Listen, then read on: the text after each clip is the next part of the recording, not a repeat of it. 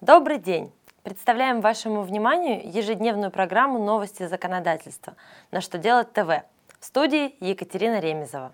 В этом выпуске вы узнаете, о чем напомнил страхователям Фонд социального страхования, какие преимущества получили организации инвалидов, где можно пройти альтернативную гражданскую службу. Итак, обо всем по порядку. Фонд социального страхования доводит до сведения всех страхователей, что с 1 мая юрлица и индивидуальные предприниматели освобождены от обязанности информирования внебюджетных фондов об открытии и закрытии расчетных счетов.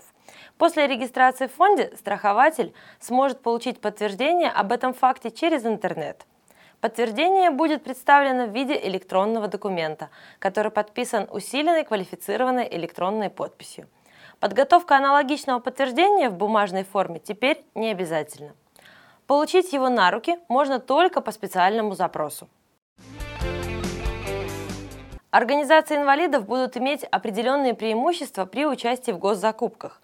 Соответствующее постановление приняло правительство России. Документом утверждены правила предоставления преимуществ и перечень товаров, работ и услуг, при закупке которых эти преимущества могут быть реализованы.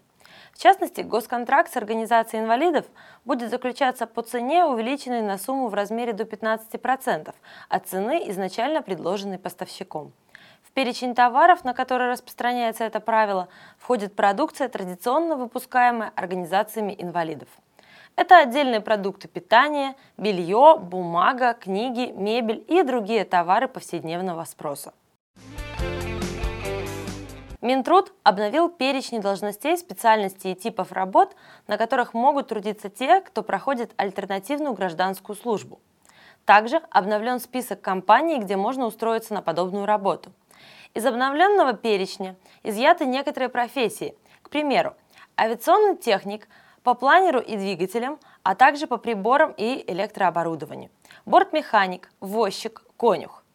При этом добавились новые специальности, в том числе кочегар, лифтер, моторист. Напомним, что право на разработку Минтрудом указанных перечнем определено в постановлении правительства России об организации альтернативной гражданской службы. На этом у меня все. Задавайте ваши вопросы в комментариях к видео на сайте «Что делать ТВ». Благодарю вас за внимание. До новых встреч!